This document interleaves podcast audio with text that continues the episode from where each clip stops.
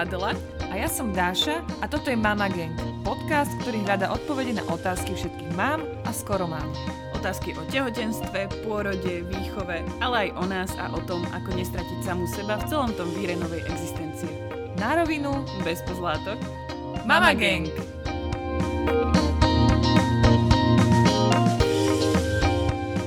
Čau Adel, Čau, Daši. jak ste sa mali na dovolenke?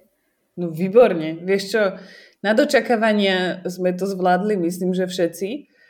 A normálne medailu za odvahu má podľa mňa Marieta, lebo tá zvládla aj cestovanie a aj dovolenku bez nejakých zásadnejších e, meltdownov, akože zo pár ich tam bolo takých, že toto je moje, alebo tam nejdeme, ale inak to podľa mňa Mhm. zvládla úplne super. A čo vám fungovalo?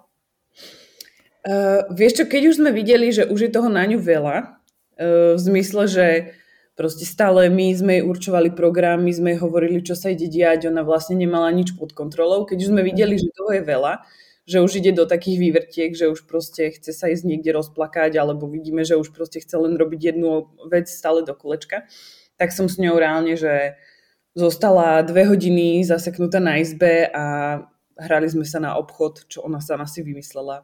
Čo bola taká hra, že si doniesla všetky veci, čo našla zaujímavé, ktoré boli vo viacerých kusoch, porozkladala si ich po zemi a dávala mi ovoniavať tie hotelové šamponíky a ja som jej Mhm. zadávala korunky a Mhm. mala svoju pokladničku a potom si ona odo mňa si kupovala zase mackov a tak, že toto nám strašne fungovalo. A to sme jedno do obede robili reálne, že dve hodiny. Mhm. Máš uh, svetú trpezlivosť. Bolo to, bolo to veľmi zaujímavé. Dávno som nebola taká svetovaná z hotelových mydielok, ale nikdy. Ale ešte jedna vec nám strašne dobre fungovala a to som najskôr vôbec e, si to neuvedomila, že čo to je. Až potom uh, som si to tak nejak spojila, lebo som vlastne pochopila, že čo ona robila, bolo zrkadlenie toho, čo my sme jej robili celú dovolenku. A boli sme na pláži a mala teda tie svoje lopatky a kybliky a stavala babovky a piekla a všetko možné.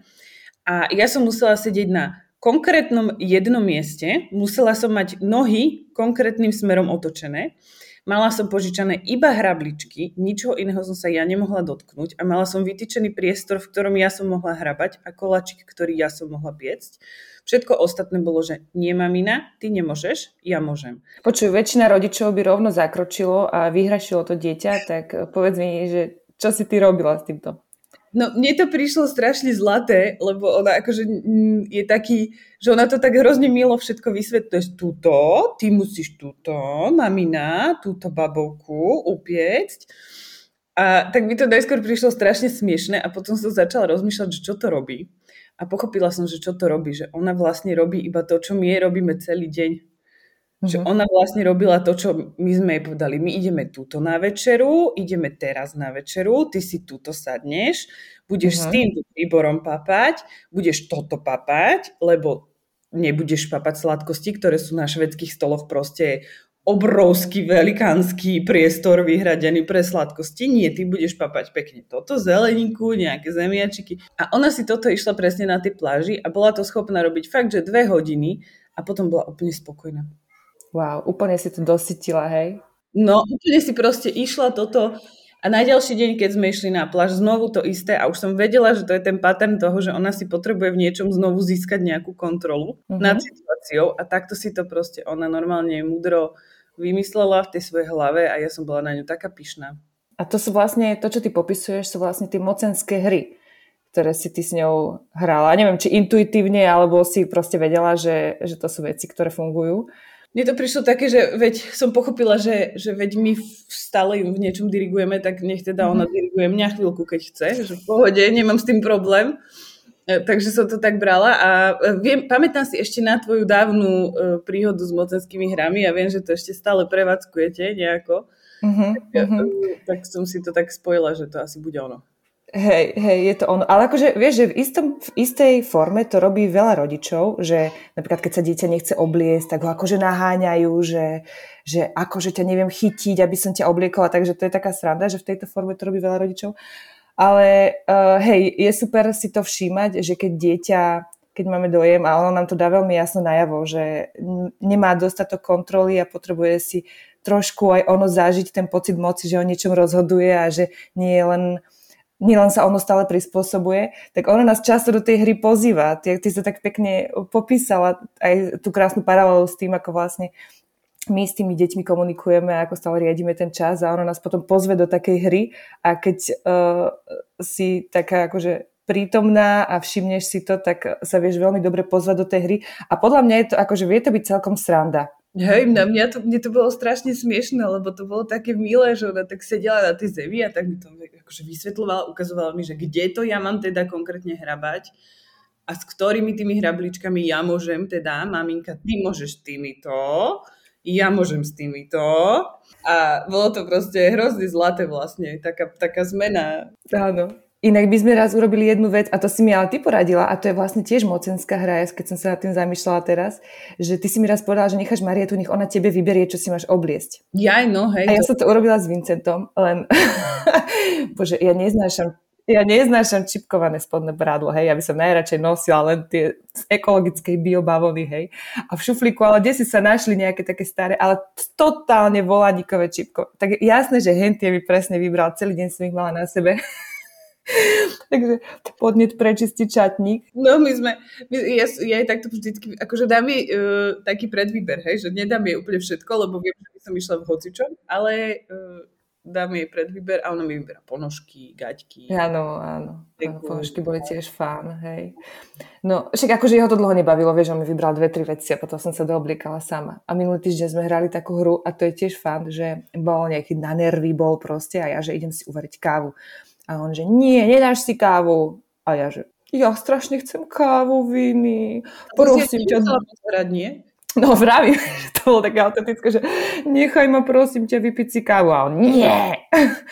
A, ale akože uh, my väčšinou tú hru začíname takým, že, že ja nejak poviem, že aj, aj, aj. A on ako keby vtedy pochopí, že to je tá hra, že to tie deti dosť akože rozlišujú od, od uh, od tej reality a ja, že je, čo ja teraz budem robiť bez tej kávy, veď ja tu asi umrem od únavy, vieš. Že aby to neprešlo do nejakého emocionálneho vydierania, ale má to byť stále v takej rovine takého prehrávania, takej zábavy. No a vydržalo mu to dosť dlho. Vypila som ju studenú. ale akože dosytilo ho to a bolo to dobré.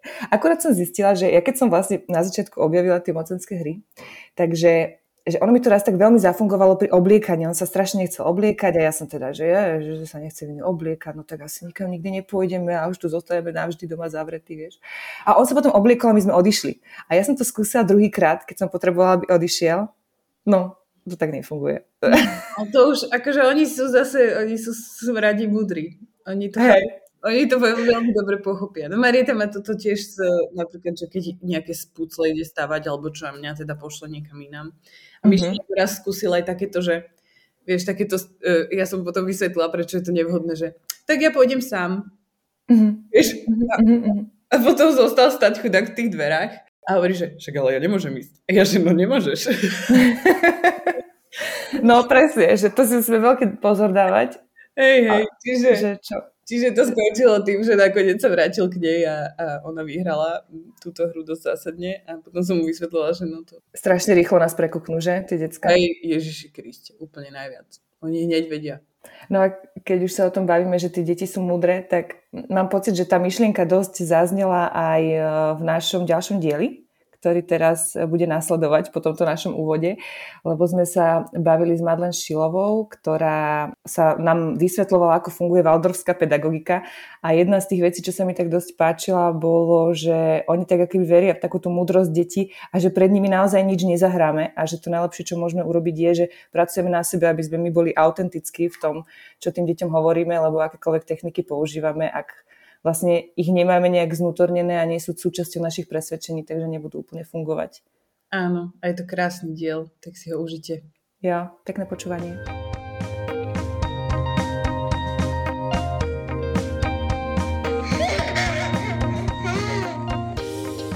Vítajte pri počúvaní ďalšieho dielu nášho podcastu Mama Gang. Dnes sme na rozhovor pozvali predsedničku Asociácie Valdorských materských škôl v Čechách. Volá sa Madlen Šílová. Dobrý deň. Dobrý deň. A. Madlen je zároveň organizátorka rôznych seminárov pre učiteľov materských škôl, takisto učí v jednej valdorskej škôlke a má dve takmer dospelé deti, ktoré si prešli Waldorf vzdelávaním a jednu uh, mladšiu dceru, ktorá ešte stále chodí do Waldorfskej školy. Ano, přesně tak. No a uh, ja na začiatku by som sa chcela pobaviť vlastne, že čo za tým je, aká je filozofia toho Waldorfu. A našla som jeden citát od Rudolfa Steinera a on hovorí, že učiteľ neučí deti tým, co nastudoval, ale tým, co z nastudovaného v sobě uskutočnil, tím, čím skutečne je. To kladie nejaký dôraz veľký na učiteľa a na vzťah s tými deťmi. Je toto niečo, čo definuje ten Waldorf? Já myslím, že jste to řekla úplně přesně, že vlastně právě tu waldorfskou pedagogiku eh, definuje nebo odlišuje od těch ostatních to, že eh, je tam velmi důležitý vztah mezi eh, dítětem a tím pedagogem a nebo i dítětem a rodičem, ale e, že vlastně ti pedagogové se vzdělávají a pracují na sobě takovým způsobem, aby, těmi, aby těm dětem byli opravdu jako průvodci po životě a aby vlastně oni sami v tom životě se učili stát tak, aby vlastně ty děti od nich mohly čerpat. A v podstatě e, třeba v tom prvním sedmiletí v těch mateřských školkách, aby ty děti e, mohly toho učitele úplným způsobem napodobovat, ale e, nejenom v té formě jako vnější, ale právě i v tom, jaký ten e, učitel je, jaké má postoje ke světu, jakým způsobem se prostě e, chová, jakým způsobem prožívá různé věci. Takže tohle je vlastně... A čo to, čo to znamená akože v reálnom životě? Jak se to projevuje v té školce? V té školce se to projevuje tak, že vlastně ty děti malé jsou velmi citlivé na to, jaká ta paní učitelka je, třeba konkrétně, jaký, v jaké náladě je eh, který den a eh, vlastně to malé dítě dokáže toho dospělého v podstatě prokouknout. A čím je starší, tak už to prokouknutí je trošku menší, ale ty malé děti, možná to znáte i třeba z rodiny od svých dětí, že oni vlastně velmi dobře cítí, co ten dospělý v sobě má, anebo naopak nemá. A i když třeba eh, bychom se snažili některé své pocity nebo postoje před těmi dětmi skrývat, tak eh, děti jsou vlastně velmi citlivé a všechno tohle u toho dospělého pozorují a hm, prožívají společně s ním. A vlastně na tom je trošku postavená ta pedagogika, že my se vlastně děti snažíme vést ne tím, že jim ve školce říkáme, co děláme, jak to děláme, proč to děláme, ale tím, že vlastně sami jako dospěláci se snažíme do těch činností ponořit tak a dělat je s takovým zápalem a radostí a láskou, že ty děti vlastně potom ty činnosti chtějí dělat s námi. E, keď hovoríte, že je to vlastně mm, také nějaké sprevádzanie toho dieťaťa uh, smerom k tomu, ako chceme, alebo ako, ako by sme ho radi viedli uh, k tomu dospelému životu, tak uh, mne napadá, že nie je to tak vlastne ideál pre všetky tie prístupy, že v čom je teda ten Waldorf taký špecifický a iný ako tie ostatné prístupy k výchove malých detí? Já bych řekla, e, vzhledem k tomu e, filozofickému základu, na kterém je ten, ta valdorská pedagogika postavená, tak je možná e, trošku rozdíl v tom, že valdorský učitel nebo pedagog se vlastně na to dítě kouká trošičku způsobem, že se vlastně snažíme Eh, nechci říct vidět věci, které vidět nejsou, ale představit si, že to dítě je vlastně něco víc, než jenom prostě malý člověk, který tady teďka před námi je a my se snažíme ho něco naučit nebo ho prostě vpravit do té naší společnosti, ale že vlastně to dítě eh, hledíme na ně jako na takovou trošku ucelenou bytost, kterou v podstatě doprovázíme. A v čem já vidím mm-hmm. jako já vlastně neumím říct, jak to mají ty ostatní pedagogiky, ale eh, tak vidím právě v tom vzdělávání těch pedagogů velký důraz na to, že my vlastně ty děti můžeme výst a učit jenom to, co děláme my sami. Takže v podstatě, když třeba chceme, řeknu příklad, aby dítě bylo laskavé, tak nejdůležitější je, aby ten pedagog sám se naučil být laskavý. Ale nejenom při, té, při tom přímém kontaktu s tím dítětem, ale opravdu jako takový určitý životní postoj. A takhle je to vlastně i se všema těma třeba dalšíma, když to tak řeknu, morálníma kvalitama. Takže ten, um, ten princip toho vzdělávání těch pedagogů je vlastně takový, že ti pedagogové valdorští by měli neustále pracovat na sobě, aby oni sami byli, uh, když to tak řeknu, hodně následování. Uh-huh. A poďme ešte úplne, úplne na začiatok, ano. lebo uh, Daška to má možno trošku viac naštudované tým, že, tým, že uh, po niečo ako Valdorfsku zvažuje, ale určite to počúva kopec ľudí, ktorí vlastne nevedia, čo presne ten Valdorfský prístup uh, je. Tak skúste trošku tak akože aj z takého praktického hľadiska približiť, čo je tá filozofia a tie princípy Valdorfského vzdelávania. Dobře, tak já teďka uh, asi teda možná bych začala uh, od těch školek. Předpokládám, že je to spíš jakoby ta oblast, v které já se pohybuji a nebudu třeba teďka brousit tolik do škol, uvidíme, jestli se tam pak dostaneme. Ale uh, v těch školkách je to vlastně tak, že my se v podstatě snažíme být takovou když to řeknu, rozšířenou rodinnou výchovou. To znamená, že eh, v rámci té školky se vlastně dělají věci, které ty děti mohou nebo by mohly zažívat i třeba doma s maminkou, ale samozřejmě, že v té dětské skupině to funguje trošku jinak. Ale vlastně se snažíme dělat věci, které vychází z toho um, přirozeného přístupu k dětem. Takže my vlastně ve školce uh, pracujeme uh, rukama se dřevem, pečeme tam chleba nebo i jiné věci, vlastně malujeme, mejeme společně nádobí, staráme se o panenky a vlastně všechny takové jakoby obyčejné věci. Uh, Valdorská pedagogika je, myslím, taky dost specifická tím, že se vlastně snažíme Eh, s těmi dětmi pracovat eh, takovým jednoduchým způsobem a v tom prvním sedmiletí je vlastně intelektuálně příliš nezatěžovat. Takže u nás vlastně nenajdete programy, které by byly postavené jenom na tom, že my dětem něco vyprávíme, případně jim ukazujeme ukazujem obrázky a oni se na tom něco učí. Vlastně se snažíme, aby ta naše pedagogika byla hodně zážitková. Takže všechny ty věci, které vlastně s dětmi děláme, tak děláme hm, doopravdy doopravdy prostě pečeme ten chleba, doopravdy třídíme papír. Není to prostě jenom v rámci nějakého projektu, ale vlastně se to všechno snažíme zapojit do toho života té školky. No a já jsem dala podobnou podobnú otázku aj vlastne, keď sme sa bavili o Montessori, lebo tie prístupy vznikali na začiatku 20. storočia a tu mi príde, že je strašne dávno, ale že veľmi odzrkadľujú to, ako by sa vzdelávanie malo meniť, lebo mám dojem, že stále je tam veľký dôraz možno na vedomosti, na nejaké memorovanie. A Waldorf a Montessori ako keby viac, hoci sú tie prístupy veľmi staré, tak odzrkadľujú aktuálne potreby. A je stále to, čo vytvoril ten Rudolf Steiner v tom, na začiatku toho 20. storočia, je to aktuálne? Používa sa to tak, ako to on vymyslel, alebo je to už prispôsobené a pracujete s tým, podle aktuálních potřeb. Tak jako dokážu si představit, že je ve světě poměrně dost škol, které se hodně drží těch původních uh, doporučení. Akorát, že vlastně Rudolf Steiner, uh, on v podstatě, když vznikla první mateřská škola, tak on už byl rok po smrti. To znamená, že um, on vlastně pro to vzdělávání toho malého dítěte, on tam dával spíš takové jakoby metodické rady, jak se vlastně na to dítě dívat, ale to, jak se pracuje v těch školkách, tak to vlastně vznikalo až poté.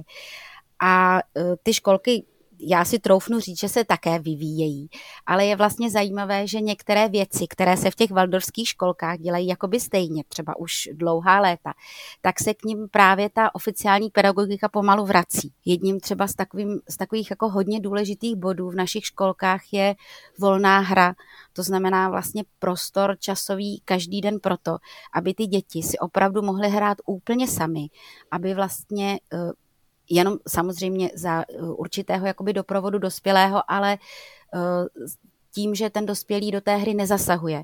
Oni mají vlastně vytvořené prostředí a v tam si můžou v podstatě na základě své fantazie a toho, jak se ta hra rozvíjí, tak nějakou dobu toho dne hrát úplně svobodně.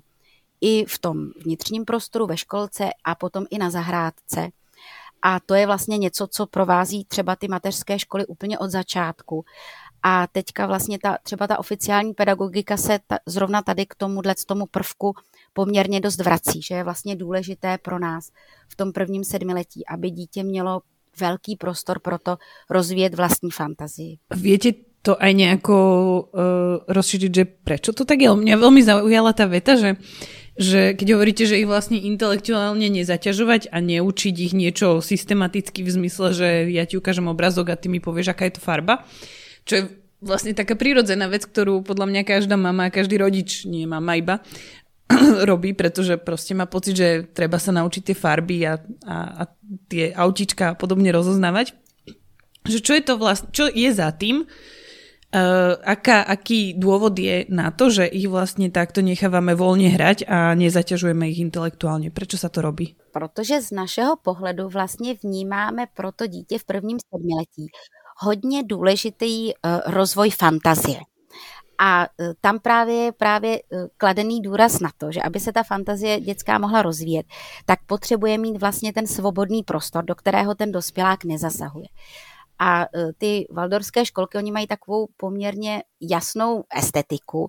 A právě třeba, když mluvíte o těch barvách, tak e, vlastně e, ty školky jsou hodně barevné, je tam spousta barevných hraček, ale je tam taky samozřejmě, nebo většina těch hraček je z přírodních materiálů, takže to je taky jedna z věcí, která vlastně ten Waldorf dělá trošku specifickým a e, takže to není tak, že když potom ty děti vlastně jsou v té hře a nějakým způsobem se s námi kontaktují, nebo když si prostě povídáme v rozhovoru, tak zrovna třeba tyhle ty věci, tak o těch se jakoby bavíme. Já jsem spíš měla na mysli uh, takové to intelektuální, že vlastně uh, třeba často školky dělají různé projekty, kdy třeba teďka konkrétně by se ve školce udělal projekt o některých zemích a vlastně by se tam přinesla ta mapa a ukazovaly by se jednotlivá města a řeky a vlastně takový jako trošku z našeho pohledu už vlastně projekt, který patří do toho školního věku. Tak my s těmi dětmi jsme víc prostě mm, v tom prostoru tam, kde zrovna jsme a děláme to, co vlastně zrovna můžeme tvořit eh, nejenom právě tou hlavičkou nebo tím povídáním, ale vlastně tím, že tam jsme. V tom nám třeba hodně pomáhá zahrada, kde vlastně eh, můžeme s těmi dětmi dělat záhony a sázet tam na jaře hrášky a pak se dívat, jak ty hrášky rostou. Takže vlastně jakoby tě, té činnosti, kterou oni můž, můžou pozorovat a nějakým způsobem potom oni samozřejmě mluvíme taky hodně, ale je to vždycky spojené s tím konkrétním zážitkem. No a keď hovoríte, že vlastne jedným z tých eh, cieľov vzdelávania v tom predškolskom veku je rozvíjať fantáziu a nie až tak sa zameriavať povedzme na tie vedomosti, tak eh, viete ešte povedať, čo sú také hlavné ciele vzděla- predškolského vzdělávání po Waldorfe? Já bych řekla, že eh, i jakoby z těch zkušeností třeba z vlastní praxe anebo i z jiných školek, tak je pro nás teda důležitá dětská fantazie, protože vnímáme, že vlastně v tom prvním sedmiletí to děťátko, pokud prostě má ten prostor, tu fantazii uplatňovat a vlastně nějakým způsobem ji rozvíjet, tak eh, že jsou to základy pro pozdější kreativitu a takové jakoby otevřené myšlení. Pro nás, je hodně důležit, pro nás jsou hodně důležité sociální vztahy protože vlastně vnímáme, že spousta dětí se dostane do školky a valdorské školky většinou mají heterosexuální, eh, teda heterogenní třídy. To znamená, že tam jsou vlastně, ano, Přesně tak. Jsou tam... Já už jsem rozmýšlela. ne, ne, ne, ne, ne. jsou tam kluci dohromady, ale jsou, jsou tam děti jakoby věkově uh, dohromady. To znamená, že jsou tam děti od tří let až do těch šesti, někdy i sedmi let, pokud mají odklad. A pro spoustu dětí je to vlastně poslední místo, kdy se mají možnost setkat s někým, kdo je buď starší, anebo následně mladší protože spousta dětí vyrůstá uh, buď jako jedináčci, anebo vlastně mají třeba jednoho sourozence, ale tady vlastně v té poměrně často pokud ty školky fungují tím klasickým způsobem, tak ty skupiny bývají kolem 20 až 25 dětí. A tam už opravdu um, vlastně máte možnost hodně s těmi dětmi pracovat právě na, tom, na těch sociálních vazbách a na těch vztazích, že to dítě se vlastně učí jak to má ten menší. Nejdřív samozřejmě teda pokud přijdou, mají to štěstí, že se do té školky dostanou a přijdou jako malí tříletý, tak vlastně vzhlížejí k těm větším, učí se od nich a pak následně oni se dostanou do té role toho, kdo je větší, má třeba určité úkoly, pomáhá těm menším. Takže tohle je jedno z, jedna z věcí, na kterou u nás je kladen velký důraz, že vlastně ty děti, neřekla bych, že je nevedeme k individualitě, ale že je trošičku jakoby směřujeme, nebo i ta skupina samotná, že vlastně funguje právě na tom, že se mezi těmi dětmi z našeho pohledu snažíme utvářet zdravé vztahy aby vlastně měli empatii, aby dokázali eh, počkat, trpělivost s tím pomalejším a vlastně poznávat to, že jsme každý jiný.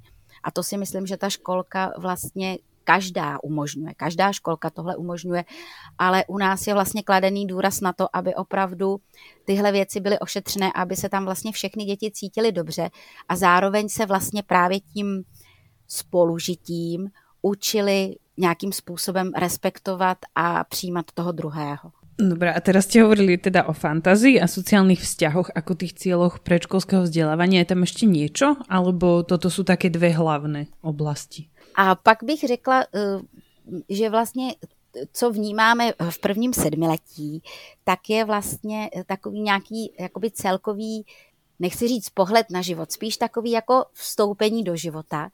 A e, ve valdorské pedagogice jsou taková e, tři hesla, která se právě vztahují k těm jednotlivým sedmiletím, protože valdorská pedagogika jako hm, přístup vlastně pracuje s tím, že každé to sedmiletí, že v podstatě lidský život nebo lidská biografie vlastně probíhá v takových sedmiletých cyklech. A samozřejmě, že nejvíce pracuje s těmi prvními čtyřmi sedmiletími, které provázejí e, ty jednotlivé školní stupně. A ta hesla jsou taková, že vlastně pro to první sedmiletí platí vlastně eh, takový pohled, že život je dobrý. Pro to druhé sedmiletí eh, platí, že život je krásný. A pro třetí sedmiletí, které vlastně eh, trošičku u nás spojuje ten konec základního stupně a právě tu střední školu, tak platí heslo, že život je pravdivý. A to je vlastně něco, s čím se učí pracovat ty pedagogové a potom nějakým způsobem eh, tak nejenom přistupovat, ale vlastně i jako vnímat eh, ty děti.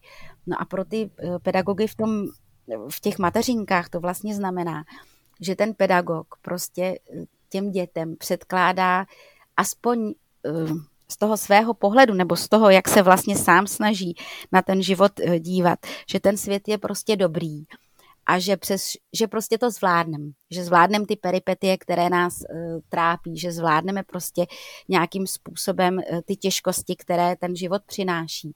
A vlastně to naladění v té školce by mělo být radostné a mělo by být uh, otevřené všem těm možnostem. A ty děti by vlastně měly skrz právě tu většinou paní učitelku, ale je i pár mužů, pedagogů, eh, tak by měli mít možnost zažívat, že vlastně věci se dají napravit, věci se dají opravit, anebo když se nedají opravit, tak je můžeme využít ještě nějakým jiným způsobem.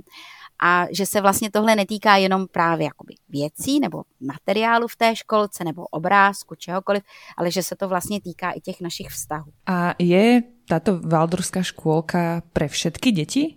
Akože je to vhodné pre každý typ rodiny, keď sa rozhodnú ísť týmto smerom? To je dobrá otázka. Ona vlastně, ta první valdorská škola, eh, co vznikla, tak eh, v podstatě to nebyla škola pro eh, právě před těmi v podstatě 100 lety, tak to byla škola, kterou založil pan továrník, který se jmenoval Emil Molte a byl to vlastně majitel továrny na cigarety Waldorf Astoria. Podle toho se vlastně jmenuje Valdorská pedagogika Valdorská a on to vlastně založil pro ty svoje zaměstnance. Podle na cigarety, to je krásné. No, no, no. Ono taky ve světě eh, se používá buď valdorská, valdorské školy, anebo se používají třeba svobodné školy Rudolfa Steinera. U nás teda se to vžilo opravdu jako ty valdorské školy. Ale eh, to znamená, že vlastně ty první děti byly děti zaměstnanců továrny na cigarety. Takže to vlastně nebyla žádná elita nebo eh, nějaká intelektuální osvěta. A já si troufnu říct, že ta valdorská pedagogika je vhodná pro všechny děti, ale e, spíš asi možná není vhodná pro všechny rodiny, protože právě třeba tím, že my se opravdu snažíme s těmi dětmi dělat ty věci hodně jednoduše a e, spousta věcí v tom prvním sedmiletí e, vlastně nepoužíváme. Nepoužíváme třeba vůbec žádnou techniku, nepoužíváme žádná média, kromě teda mluveného hlasu a knih, snažíme se vlastně, ani nemáme třeba ve školkách eh, kroužky pro děti, opravdu je to spíš takový jako rozšířený rodinný život, tak spousta rodičů už v tomhle věku třeba vyhledává jo, mají pocit, že prostě to děťátko potřebuje třeba už začít s angličtinou nebo nějaký kroužek a tak.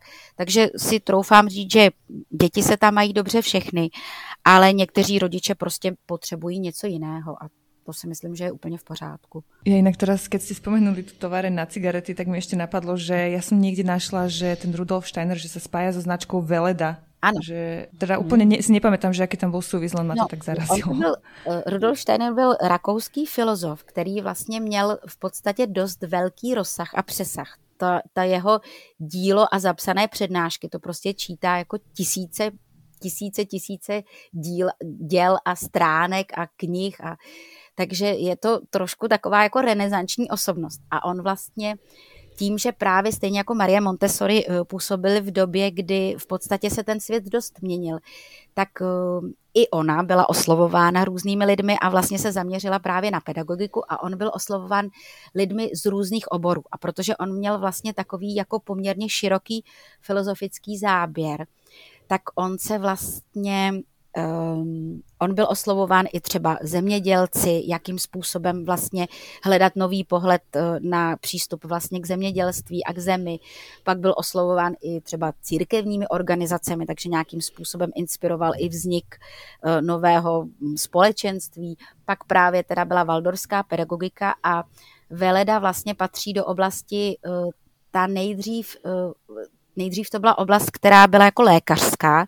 On vlastně pomáhal lékařům najít nějaký nový jakoby způsob uh, léčení a přístupu k pacientovi.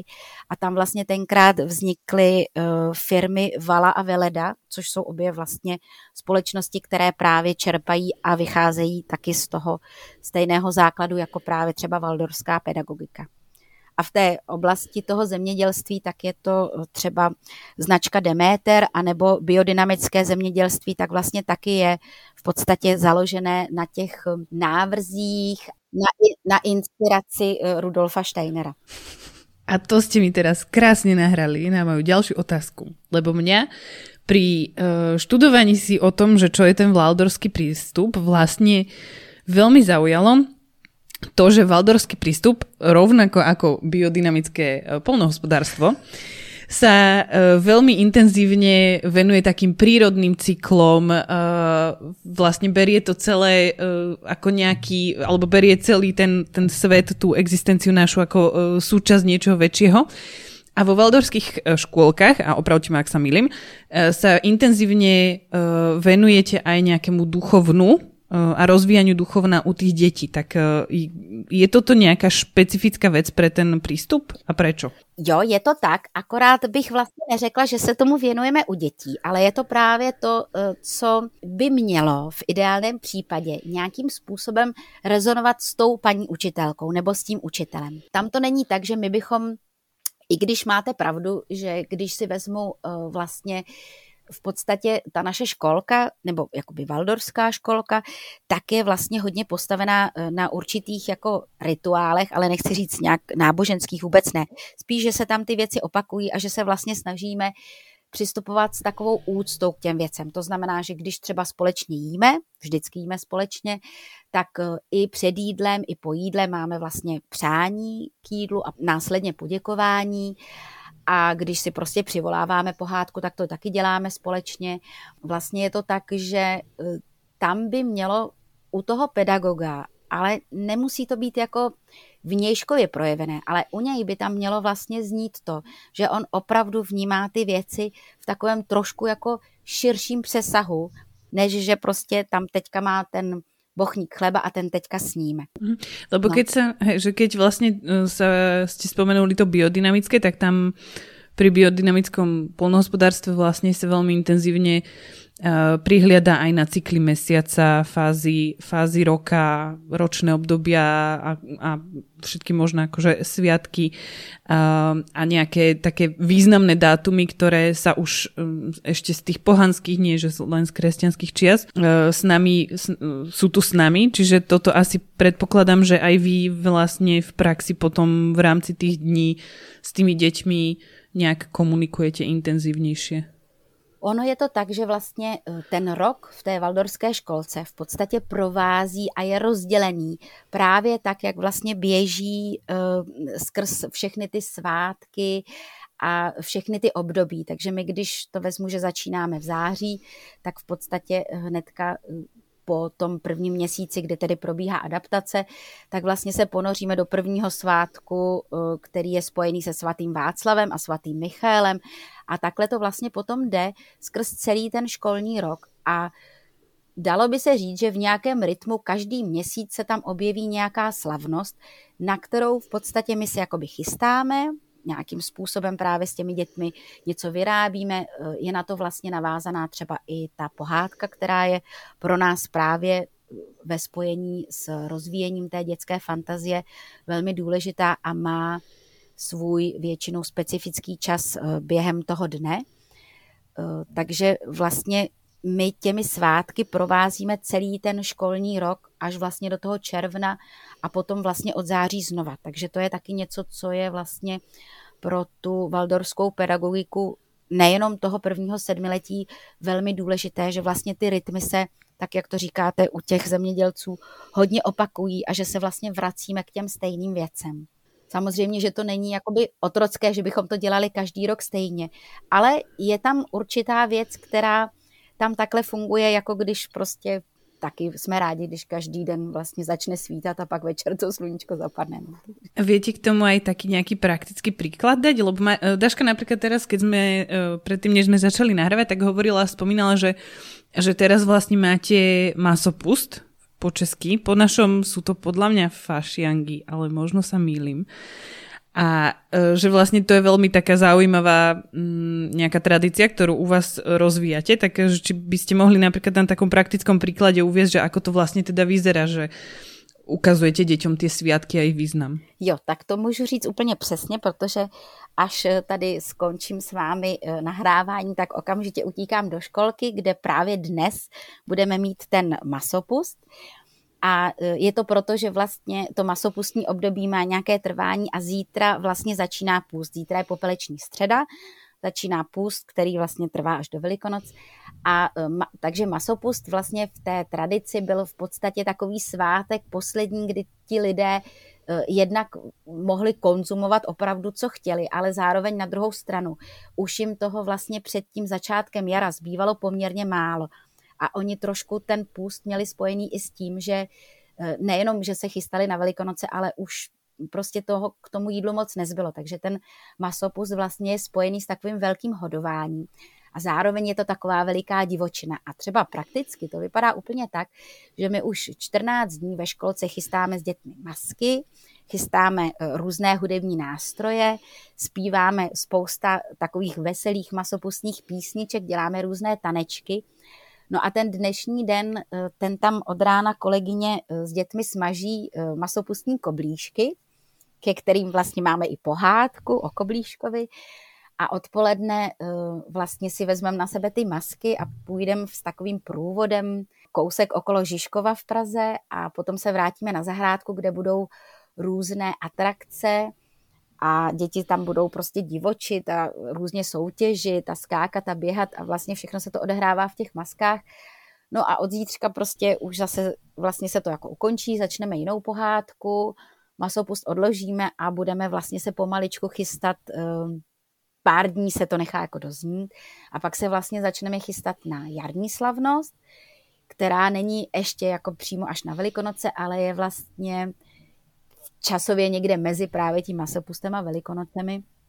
A tam e, zase to prakticky probíhá tak, že e, vlastně znova zaměříme se jako na, velikon, na jarní písničky a ve školce budeme chystat e, mořenu, kterou vlastně s dětmi budeme, to je vlastně takový symbol zimy, paní zimy, kterou potom při, při té samotné slavnosti vyneseme na zahradu, tam ji spálíme na ohni zaspíváme ji na rozloučenou, že jsme rádi, že tady s námi byla, ale ať už prostě táhne pryč, tak je to vlastně v těch starých textech. A potom e, děti e, absolvují takovou tajemnou cestu, takovým tunelem, co jim vyrobíme. A na konci e, na ně čeká matička země, což je taková další jako pohádková bytost. A ta dá každému tomu děťátku jedno malé semínko které vlastně postupně zasadíme a potom v podstatě pozorujeme s dětmi, jak ta semínka rostou. No a když se nám to podaří, tak ještě před odchodem na prázdniny si děti můžou vlastně ochutnat a sklízet vlastní hrášek. A já předpokládám, že tyto sviatky si vždycky přizpůsobují v každé krajině podle toho, co se tam aktuálně řeší. Ano, to si dokážu představit, protože valdorské školky jsou opravdu úplně po celém světě, včetně afrických zemí, Izraele. A uh, vlastně právě je tam ta provázanost v podstatě s tou kulturní krajinou, z které, v které ta školka je. Takže určitě v Izraeli asi neslaví zrovna tyhle svátky, které jsem říkala, ale v nějaké jiné formě vlastně něco podobného.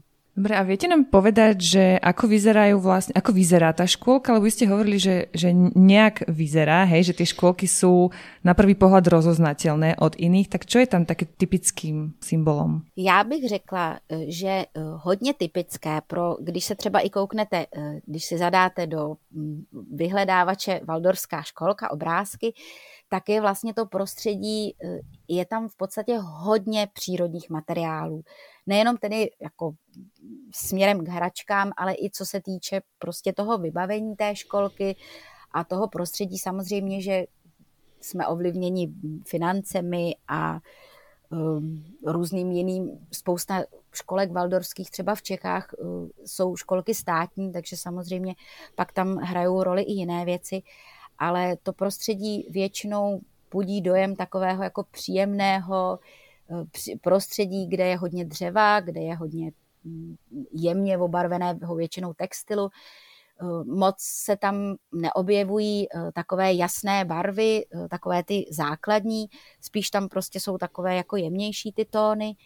A mm, co se týče toho vybavení přímo pro děti, Eh, tak tam právě vlastně je takový úzus nebo takový směr k tomu, aby ty hračky byly co nejjednodušší, aby vlastně právě ta dětská fantazie mohla pracovat s tím, že jsou tam obyčejné dřevěné kostky, obyčejné vlastně úplně jednoduché třeba domašité panenky, které vlastně v těch dětech um, jsou schopny jakoby inspirovat to, že uh, ty děti si k ním mohou ještě něco představovat, protože Právě když vezmete třeba panenku, která už má uh, úplně hotový obličej, má nějaký výraz, tak pro to děťátko je potom těžší si vlastně představit, že ta panenka má třeba jednou je smutná, jednou je veselá, protože když už je tam celý ten výraz vlastně vymodelovaný, tak uh, pro to děťátko se s tou fantazí pracuje hůř. A proč tam jsou ty přírodní materiály? Uh, jedním z těch důvodů je, že my se vlastně snažíme těm dětem ten svět představovat takový, jaký je a že když třeba vezmu klasický materiál, z kterého jsou opravdu vyrobené skoro všechny hračky, což je plast, tak vlastně ten plast má pořád stejnou hmotnost, má pořád stejnou vlastně jakoby osahový materiál, takže když potom vlastně byste si třeba se zavřenými, oč, se zavřenýma očima sahli na plastovou kostičku, plastový míček a plastovou panenku, tak v podstatě to vyzní skoro stejně. Když to, když vezmete dřevěnou kostku, která má prostě nějaký objem, tak má i nějakou váhu.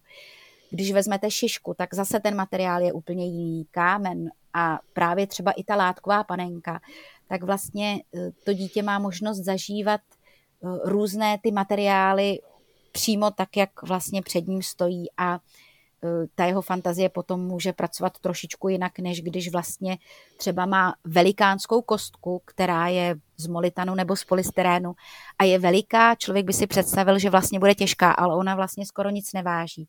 Tak proto dítě je vlastně potom takový materiál z našeho pohledu jako neúplně vhodný, protože eh, trošku mu představuje něco jiného, než jak to vlastně funguje ehm, tom přírodním světě, když to takhle řeknu. Mne ešte napadlo, že ja keď som sa bola pozrieť tu v Bratislave v jednej valdorskej škôlke, tak tam vnútri mali také tie drevené priestory, také veľmi členité, tam boli akéby nejaké domčeky na stromoch, hmm. domčeky, alebo také labyrinty urobené. A ja som si včera pozerala aj vašu škôlku a vy tam tiež máte také domčeky a rebríky a ja som si myslela, že to ako keby tu si tak vymysleli, ale teraz je to něco, co v těch valdorských škôlkách štandardně bývá a prečo? No, ono to je udělané tak, že vlastně právě, aby tam, bylo, aby tam byl velký prostor pro tu volnou hru a zároveň, protože těch dětí tam bývá hodně, aby si každý mohl najít svoje místo, tak my se vlastně snažíme tady tím ty prostory trošičku jakoby rozšířit a udělat různé koutky, kde vlastně ty děti si mohou hrát, aniž by se úplně rušily s těmi ostatními. Ale eh, když jsou vlastně školky třeba ve světě, které mají větší ten prostor, anebo nemají tolik dětí, tak oni často nemají tyhle, tahle ta patra. Takže u nás to spíš vzniklo z nouze. My jsme vlastně začínali um, v takovém činžovním bytě na Dolním Žižkově a ten byt měl uh, stropy 4, asi 50 metrů a tam se vlastně tahle ta patra hodila.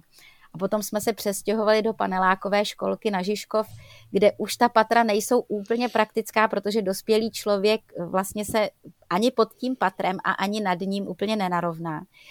Ale e, ty děti to milují, protože tam právě mají ty svoje koutečky, e, kde si vlastně můžou zalíst a každá ta skupinka si může hrát svoji hru a různě se to prolíná. Je tam vlastně uh, udělaný koutek jako domácnost, jako kuchyňka, pak je tam takový pokojíček právě s těmi panenkami, někdy tam bývá obchůdek, pak je tam prostě roh, kde jsou právě různé kostky. Máme vlastně na hraní třeba pro, pro děti většinou v těch školkách celou takovou škálu barevných šátků, z kterých oni si mohou stavět nebo se do nich halit nebo si z nich vytvářet na zemi nějaké prostory. A jsou to vlastně všechno takové jakoby jednoduché předměty, s kterými oni právě můžou skrz tu svoji fantazii rozvíjet tu volnou hru. A ako tam do toho vstupuje, teraz keď o tom rozprávate, že vstupuje do toho nejak ten učiteľ, že ukazujete niekedy deťom nejaké hry, alebo... Lebo viem napríklad, že sa hráva divadlo, tak tam mm-hmm. predpokladám, že akoby vediete tie deti cez ten príbeh a v rámci tejto hry ukazujete im niekedy, že s týmto sa narába takto, napríklad tieto gorálky sa navliekajú takto tak ono... Uh, pýtam sa len ako pre porovnanie s tým Montessori, hej, že či je takéto věci někdy robíte? Uh-huh, uh-huh.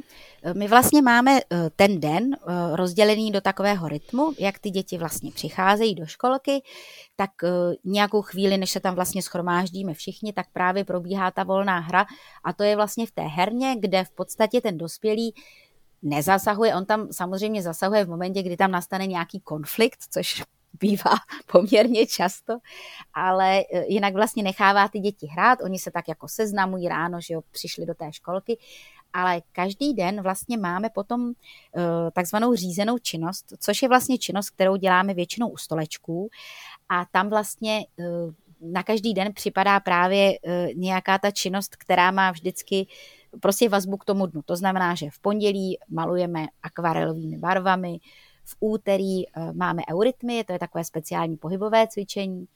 Eh, ve středu právě pečeme chleba a jednou za 14 dní eh, s dětmi chystáme mysli, takže krájíme ovoce a mícháme to v míse a tak. Ve čtvrtek modelujeme včelým voskem a v pátek eh, právě máme eh, tu ranní činnost buď na eh, kreslení nějaké, ale konkrétní věci, anebo s dětmi právě děláme různé činnosti jako navlíkání, vyrábění průsvitů. Hodně se právě při těch nebo ve vztahu k těm jednotlivým slavnostem často vyrábíme nějaké doplňky, takže vlastně i tam se věnujeme právě v tom čase té řízené činnosti. No a potom je vlastně ještě zase chvilka té volné hry a to je zase něco, kdy vlastně ty děti necháváme hrát, eh, pokud to situace dovolí, opravdu samotné. A oni si většinou hrají na to, co zažívají, buď doma, nebo prostě v té školce, takže oni vlastně často staví domečky, hrají si na domácnost, nebo staví z kostek. Teď teda musím říct, že v poslední době děti i hodně bojují, což prostě taky vlastně jde směrem k tomu, co se děje ve světě. Takže oni vlastně jsou eh, ty malé děti velmi vnímavé a i když si dokážu představit, že spousta rodičů s nimi třeba o těch situacích nebo o té situaci, která je teďka ve světě nemluví, tak ty děti jsou na to velmi citlivé a je to opravdu v té školce hodně znát. Eh, potom vlastně eh, třeba, jak jste zmiňovala to divadílko, tak to je vlastně další část toho dne. My teda po té volné hře máme svačinku a jdeme na zahrádku a potom se vlastně vracíme do školky a ještě před obědem je tam právě eh, třeba konkrétně u nás ve školce. V jiných školkách to může být jiný, jiný čas během toho dne, ale eh, je to věc, která mývá v těch valdorských školkách svoje pevné místo a to je právě pohádka, kterou eh, buď dětem vyprávíme, anebo právě hrajeme ve formě divadla.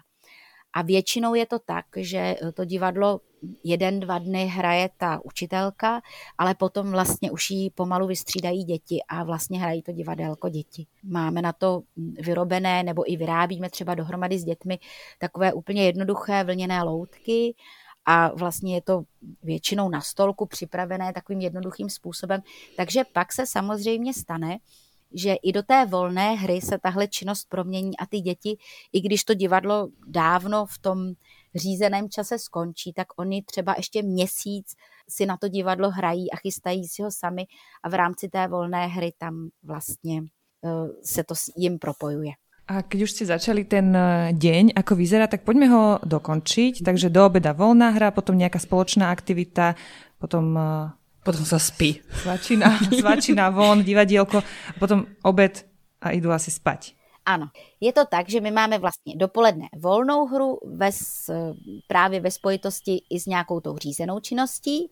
Ono je to, já vlastně nevím, jestli to jakoby mám popisovat z pohledu té naší školky, anebo nějakého uh, tam je důležité, že se vlastně střídá uh, takový jako rytmus v tom, že ty děti mají vždycky chvíli jakoby výdechu, což je nějaká činnost, kterou ten dospělý za stolik neřídí. A potom právě chvíli takového jakoby soustředění. Ještě tam do toho taky patří vlastně ranní kruh, což je uh, zase taky řízená činnost, kdy vlastně dohromady zpíváme různé písničky, tancujeme tanečky, někdy si i něco třeba trošku vyprávíme. A to má prostě to rozložení během toho dne má každá školka trošku jinak. Ale mělo by to být vždycky tak, že ty děti mají chvilku eh, té činnosti, která je vlastně jakoby organizovaná jimi a chvilku činnosti, kterou organizují dospělí. Velký čas by tam právě měl být i pobyt na zahradě, kde se to vlastně taky trošku prolíná. Chvilku tam třeba něco děláme dohromady, co se týče záhonků a té péče o zahradu, ale pak je tam i velký prostor pro ty děti, že mají volno. Uh-huh. A po spánku? Po obědě jdou děti odpočívat a tam je to eh, třeba konkrétně u nás ve školce taky rozdělené, že eh, předškolní děti, ty, co tedy budou odcházet vlastně ten rok eh, už do školy, tak spí trošičku nebo odpočívají kratší dobu a pak tam je pro ně prostor pro vlastně takové jakoby předškolácké tvoření a z našeho pohledu takovou jako předškoláckou přípravu a ty menší děti většinou odpočívají o trošku déle, pak je zase odpolední svačinka, no a pak už většinou právě následuje buď teda volná hra v interiéru, anebo se snažíme vlastně chodit ven. Ale v tom zimním období teda úplně ne, protože naše školka třeba konkrétně je otevřená do pěti hodin, takže to už je pak úplná tma. Ja tu mám ešte také dve oblasti, ktorým sme sa venovali aj pri rozhovore o Montessori prístupe, ano. ktorý inak z toho, čo rozprávate, tak mne príde akože veľmi, veľmi podobný. Uh, aj čo sa týka prí, princípov, akurát e, k ním možno trošičku prístupuje ako keby z inej strany. Ale bavili sme sa uh, o tom, akým spôsobom uh, sa deti chvália, respektíve ako sa im vysvetľuje, že sa niečo mm, nerobí alebo nemá. Čiže nejaký, nechcem tomu hovoriť tresty, ale proste pochvalia uh, a, a nastavovanie hraníc. To je taká jedna téma veľká, ktorej, uh, ktorú veľmi často tým súkromným škôlkam a tým alternatívnym prístupom vlastne tie tradičné prístupy vyčítajú. Tak uh, ako je to u vás vo Waldorfe s chválením detí a s nastavovaním hraníc? Tak to je krásná otázka. Ono je to vlastně tak, že my se k těm dětem snažíme přistupovat právě eh, s tím eh, pohledem na to, že svět je dobrý, tak se vlastně snažíme jim pomoct, třeba když to řeknu eh, směrem k dětem, ty jejich konflikty vyřešit. Ale takhle, jedna věc je ideál, druhá věc je, jak se nám to daří. Takže já budu mluvit o tom ideálu našem, ano. A e, takže ten ideál je takový, že my vlastně se snažíme dětem nechat velký prostor, aby oni sami dokázali ten svůj konflikt vyřešit. A ten dospělý tam byl jenom jako prostředník. Protože vlastně náš pohled na dítě je, že to dítě často velmi dobře ví, že překračuje nějakou hranici. Ty školkové děti už e, tam prostě něco jiného je, když máte třeba mm, úplně maličké děti, které opravdu spoustě věcí nerozumí, ale školkové děti tří, čtyřleté, tak už vlastně vnímají některé věci, že jsou dobře, anebo že jsou špatně.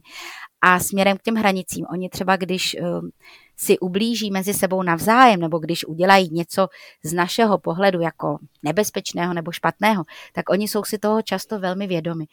A z našeho pohledu vlastně není potřeba ještě znova to znova rozebírat, jo, ale samozřejmě člověk vnímá, že se jako jako e, žena nebo matka neubrání takovým těm otázkám, proč si to udělal, bolelo ho to, podívej se. A jak by se si cítil ty a tak.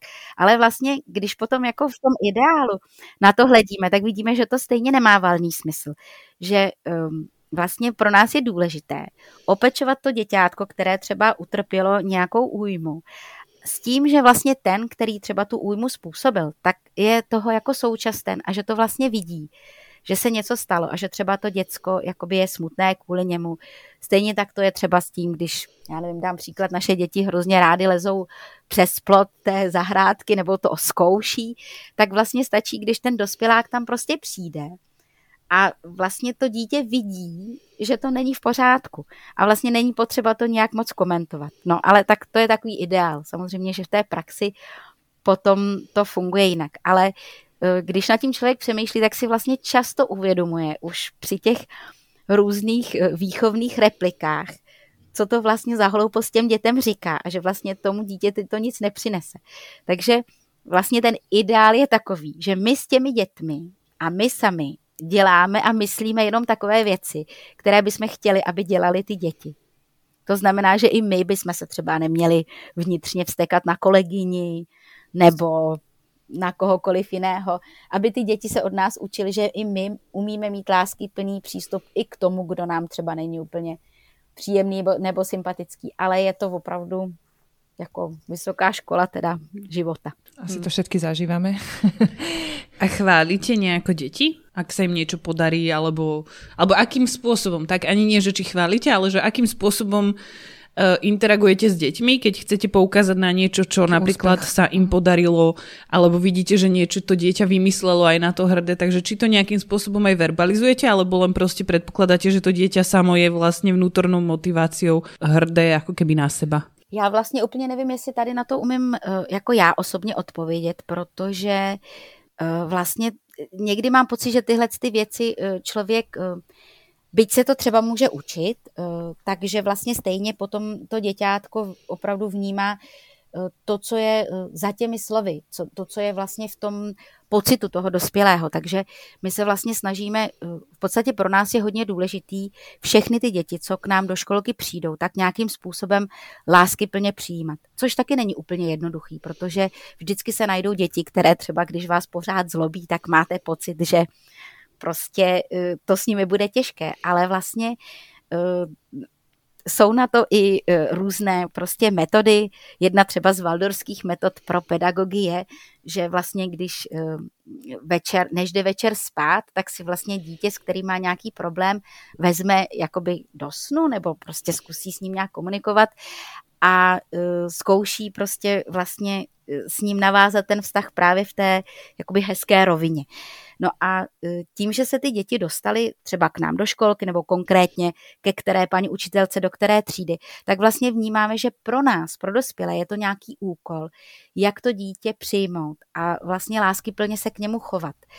A pak, e, jestli ho někdy pochválíme nebo jestli mu za něco vynadáme, tak vnímám, že tam v té e, rovině té verbalizace to nehraje až zas takovou roli. Že to vlastně neděláme úplně vědomně. Samozřejmě, že se nesnažíme dítě uh, peskovat a nebo naopak zase chválit za každou věc, ale vlastně se asi snažíme hledat nějakou takovou přirozenou cestu, no. Nějakou cestu středu. Ale v podstatě ty děti, když potom to člověk vidí, tak eh, je nejvíc eh, často u těch věcí, které se v té školce dějí nebo které se tam třeba vyrábí, tak je nejvíc baví ten samotný proces. Oni často k tomu výsledku aspoň ty menší děti už potom nemají až zas takový vztah. Potom ty předškolní, ty už to vnímají trošičku jinak. Oni třeba, když si něco postaví, tak uh, už jsou rádi, když to tam třeba pár dnů zůstane, nebo když něco namalují, tak si rádi odnesou ten uh, výtvor domů. Ale ty menší děti, až třeba do těch 4-5 let, tak oni vlastně se úplně ponoří do té tvorby, baví je to malování, ale odpoledne už ten obrázek tam nechají a vlastně jim to úplně jedno a byl pro ně důležitý ten proces a ne ten výsledek. A tím, že my vlastně taky na to hledíme, že vlastně neděláme ve školce třeba výstavy nebo poměřování těch jednotlivých prací, tak možná ani tam není potřeba vlastně nějakým způsobem to hodnocení té činnosti té dí, toho dítěte a potom vlastně e, tím pádem ani se tam nedostáváme často do situací, kdybychom třeba museli hodně chválit, anebo naopak nějak to dítě povzbuzovat, že třeba jeho obrázek je bude jednou taky hezčí, než je, nebo tak. Uh, už jsme se veľa rozprávali o také osobnostnom rozvoji tých detí a vidíme, že to veľa ide cez tých učiteľov, ktorí musia veľa pracovať sami so sebou, aby boli v tom autenticky. A mňa ešte zaujíma, že ako tá valdorská pedagogika pristupuje k pohybu alebo k takému nejakému motorickému rozvoju detí. Tam je pro nás právě hodně důležitá uh, ta zahrada, kde opravdu se snažíme trávit hodně času. A vlastně na té zahradě uh, ty děti, troufám si říct, že mají poměrně dost povoleno toho, co se tam jako eh, může, včetně toho, že vlastně jim eh, umožňujeme třeba lézt na stromy.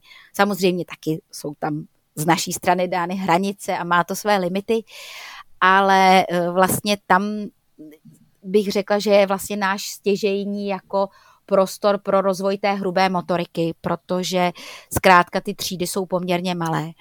Pak tam je ta, pak je tam ten ranní kruh, kde vlastně se odehrávají takové pohybové hry, ale e, není to vlastně jako hm, tělocvik, je to právě spíš spojené s různými básničkami, říkankami a vlastně je to spíš formou takového tance a různých kruhových her a pohybovek, e, které jsou vždycky navázané na nějaké vyprávění anebo na nějakou právě písničku nebo verše.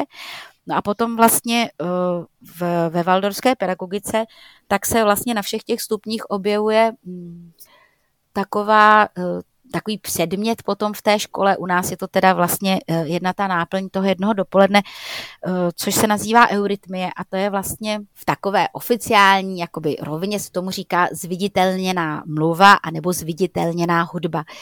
A v té mateřské školce to vypadá tak, že vlastně ta, ten člověk, který má vlastně vystudovaný tady ten obor, nemůže to teda dělat eh, klasický pedagog, je to vždycky někdo, kdo vlastně tu eurytmii má jako studium a má v tom vzdělání, tak si eh, děti eh, my tomu říkáme, bere do pohádky, vždycky je odvede trošku do jiného prostoru, než v kterém se ty děti pohybují. U nás je to vlastně tak, že na to máme vyčleněnou jednu třídu, kterou vždycky v to úterý dopoledne vyklidíme a e, paní, naše paní ředitelka, která je vlastně e, eurytmistka a i tedy léčebná eurytmistka, protože e, v tomhle tom vzdělání ta eurytmie tím, že propojuje právě vlastně mluvené slovo s pohybem, tak v určitých formách působí i léčivě, dá se používat i jako terapeutická metoda, tak ona vlastně si ty děti odvede do toho prostoru, oni dostanou takový pláštík a vlastně se trošičku jako dostanou do pohádky a tam s nima vlastně půl hodiny právě dělá různá ta jakoby pohybová cvičení. Ale je to vlastně všechno právě na základě tady tohohle z toho eurytmického pohybu a spojení prostě různých básniček a písniček. Čiže si to mám jako like představit jako nějaký, nějakou formu tanca, hej? Jo, dalo by se to říct, že to je takový jakoby po, pohybově stvárněný tanec a uh, říkanky. Vždycky je to takové, vždycky je to... Ale vy tam nepušťáte hudbu, že? Vy nepušťáte ne. žádnou reprodukovanou hudbu. My vlastně ve školce hodně zpíváme. Taky, taky silent disco. Silent, nie, že zpívají asi, alebo hrají. Ne, ne, ne, zpíváme, zpíváme hodně, no. U nás ve školce se hodně zpívá, protože vlastně e, tím, že teda takhle, ono to není tím, ale vlastně tak nějak to z toho vychází, u nás se vlastně nepoužívají média ani směrem k dětem, ale ani směrem vlastně k těm činnostem nebo do toho prostoru. Takže my opravdu s dětmi právě i třeba ty různé přechodové činnosti a ty přechodové časy máme vlastně spojený opravdu jako se zpěvem. Takže v té školce to si troufnu říct, že je taky takový jako hm, takové specifikum těch valdorských školek, že ve většině z nich se hodně, hodně zpívá. A ja sa chcem ešte spýtať, že čo sa očakáva od rodičov, ktorí dajú dieťa do Valdorskej škôlky? My se vlastně snažíme s těmi rodiči, spousta těch slavností, o kterých jsem mluvila, tak se vlastně snažíme do nich zapojit rodiče. Jsou dokonce i slavnosti, eh, které z větší míry leží na těch rodičích. U nás je to třeba Vánoční hra, která je úplně v režii rodičů, takže oni vlastně chystají těsně před Vánoci takový živý betlém pro děti. Právě vlastně každý rok podle toho, jak ta skupina těch rodičů to vezme, tak se na to chystá jako svým způsobem. Ale eh, nebo třeba dneska, když bude masopust, tak nám tam rodiče budou pomáhat s těmi atrakcemi pro děti. Potom taky míváme ve školce eh, dvakrát do roka eh, taková setkání, která se většinou odehrávají v adventním a v jarním čase, což je takový jarmark, A to také mývá vlastně většina valdorských škol a školek a je to vlastně prostor jednak pro velké potkání těch rodičů, anebo i těch rodičů, kteří už vlastně do té školky nechodí.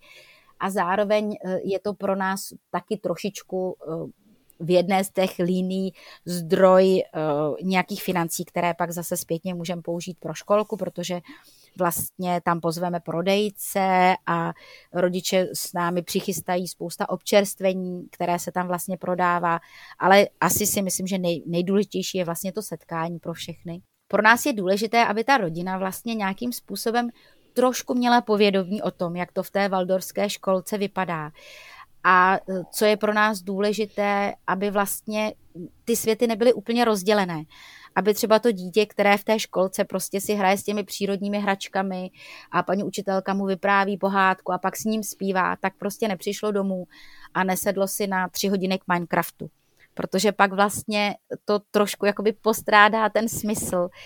A tím, že o, té, o ty školky je u nás opravdu veliký zájem, tak si myslím, že je dobré, když vlastně ty rodiče trošku tady nad tím přemýšlí a jsou vlastně schopni u sebe rozeznat, jestli jim eh, ta naše taková určitá jednoduchost bude v tom prvním sedmiletí stačit. A ešte už sa teda blížime k hodinke nahrávania, ale ešte mám otázku E, k tomu vzdelávaniu učiteľov valdorských e, škôl a škôlok, pretože veľa ste sa tomu venovali tak podprahovo. A my sme sa to pýtali vlastne pri tom Montessori prístupe, že či tí pedagógovia musia mať nejaké špeciálne vzdelanie. No u nás je to vlastně tak, že v podstatě ten předškolní pedagog by měl mít vždycky i státní vzdělání, protože ta valdorská pedagogika u nás je jakoby jenom jeden z těch proudů, ale vlastně když chcete u nás pracovat eh, ve školce, která je zařazená do systému, tak musíte mít prostě jakoby státní pedagogické vzdělání. A to si myslím, že je u Montessori taky, i když možná v soukromých úplně školkách je to trošku jinak, pak tam samozřejmě... U nás na Slovensku, u nás Slovensku kromné, u nás no. na Slovensku trošku inak, lebo ten systém je vraj zložitější trošku na no. zaradení do toho štátného systému. Ano, takže u nás prostě musí mít vlastně eh, ten předškolní pedagog eh, státní prostě pedagogické vzdělání a potom vlastně pro tu eh, valdorskou pedagogiku, tak u nás existují kurzy pro učitele základních škol jich je tedy víc a pro učitelky v těch mateřských školách tak je vlastně zatím jenom jeden seminář, který je na e, tři roky, je tam prostě, já nevím, x víkendových setkání během šest víkendových setkání během školního roku.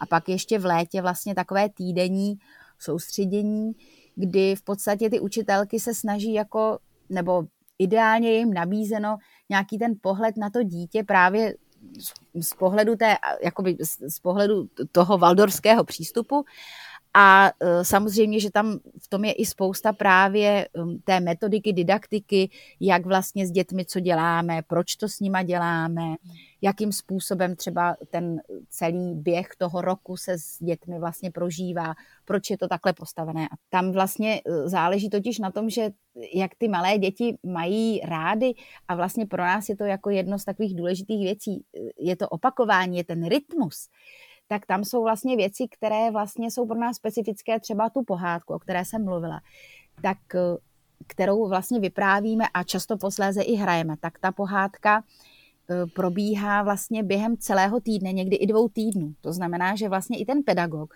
Ta jistá, hej? Ta stejná, mm. právě. Eh, a ty děti, ono vlastně to vychází z té potřeby toho dítěte, že vlastně valdorská pedagogika se snaží jakoby hledat to, co je potřebné pro to dítě z toho, jak ono samo se projevuje. A vlastně, když máte malé dítě, tak ono často po vás chce stejnou pohádku večer vyprávět. A často se stane, že vlastně toho dospěláka to nebaví. Takže pak prostě... Presně. A tam je vlastně důležitý, aby ta učitelka ve školce věděla, že je to pro to děťátko důležitý, že ono to chce, že ho to baví, ale aby to vlastně do určitý míry začalo bavit i jí. Aby to vlastně nedělala proto, že se to říká, že toto dítě baví a že to je pro něj důležitý, ale aby i ona dokázala v té stejné pohádce ten každý den vlastně najít vždycky jako něco nového a to, že to vypráví těm dětem s radostí a ne trošku jako takovou otravu, protože ty děti to velmi rychle poznají pokud to tu učit. Dajte mi recept, toto potrebujem. no, tam právě pomáhá to, že si člověk musí opravdu pořád, pořád znova říkat, pro to dítě je to důležité, protože ono samo to chce. Jo? Ale vlastně je to, je to těžký a právě tady je vždycky poznat na těch seminářích, když se tam ty věci takhle opakují a mluví se o nich, že vlastně ne každý, kdo tam třeba i jakoby má tu představu, že by tuhle práci chtěl dělat, tak se vlastně pro tu práci v té školce hodí. Že je spousta lidí, kteří opravdu třeba potřebují i ten určitý jako intelektuální přesah směrem k těm dětem a trošku takovou jako širší pole toho působení. A to jsou právě často třeba lidé, kteří potom odchází do školního semináře a jsou z nich skvělí uh, základní učitelé. Tak Daška, stále dokola musíš hovoriť jednu rozprávku, lenže u nás doma momentálně Uh, Marieta strašne, moja dcera má dva roky teraz uh-huh. a ona uh, strašne rada si spolu čítame vždy večer v posteli a môj muž čítal uh, Napoleonov životopis, v ktorom je veľa obrázkov a sú tam tí Napoleonovi maršalovia a ona sa strašne ubaví proste sa učiť tie mena tých maršalov a čo oni robili. A normálne akože my jej to aktívne, že my, Míša, môjho muža, už to nebaví, on proste už nechce, ale ona stále. A maršalov, maršalov. Lenže Teraz sme prišli na stranu, kde sú maršalové, teda kde sú Napoleonové milenky, hej? Čiže u nás teraz každý večer ide Giuseppina Grassini a, a nejaká Antoaneta, ktorou, s ktorou mal teda svojho nemanželského syna, čiže a ona tomu hovorí kamarátky. A večer uh-huh. už vždy povie, že tatino, čítať kamarátky. Takže my každý večer čítame mena Napoleonových mileniek, malých 22. no, tak to je krásný, tak to je krásný. Já myslím, že se nemusíte bát, že by to nějak negativně ovlivnilo. Hovoríme tomu kamarátky, takže no. v pohode, ona akože... Najskôr som hovorila tety mm, a teraz už sú to kamarátky. No. Tak. Sú to Napoleonovi kamarádi. Uh, dobre, uh, keď deti chodia do Valdorskej škôlky, predpokladá sa automaticky, že budú pokračovať vo Valdorskej škole, alebo sú pripravené a nebude to pre nich žiaden problém, keď pôjdu do štandardnej štátnej školy, kde sa vlastne k tomu vzdelávaniu pristupuje trošku inak? Tak eh, já si troufám říct, že by měly být připraveny i pro klasickou školu, protože eh, těch valdorských škol je u nás pořád ještě poměrně málo a eh, vlastně ani nemají místa pro všechny ty děti z těch školek. Pak taky vlastně ty školky třeba konkrétně v Praze jsou poměrně daleko od těch základních škol. V Praze jsou vlastně dvě velké valdorské školky plus spousta menších zařízení a školy valdorské základní jsou v Praze jenom dvě a každá vlastně vždycky otvírá jenom první, jednu první třídu. Takže mm, ani i kdyby všechny děti z těch školek tam chtěli, tak by se tam nedostali.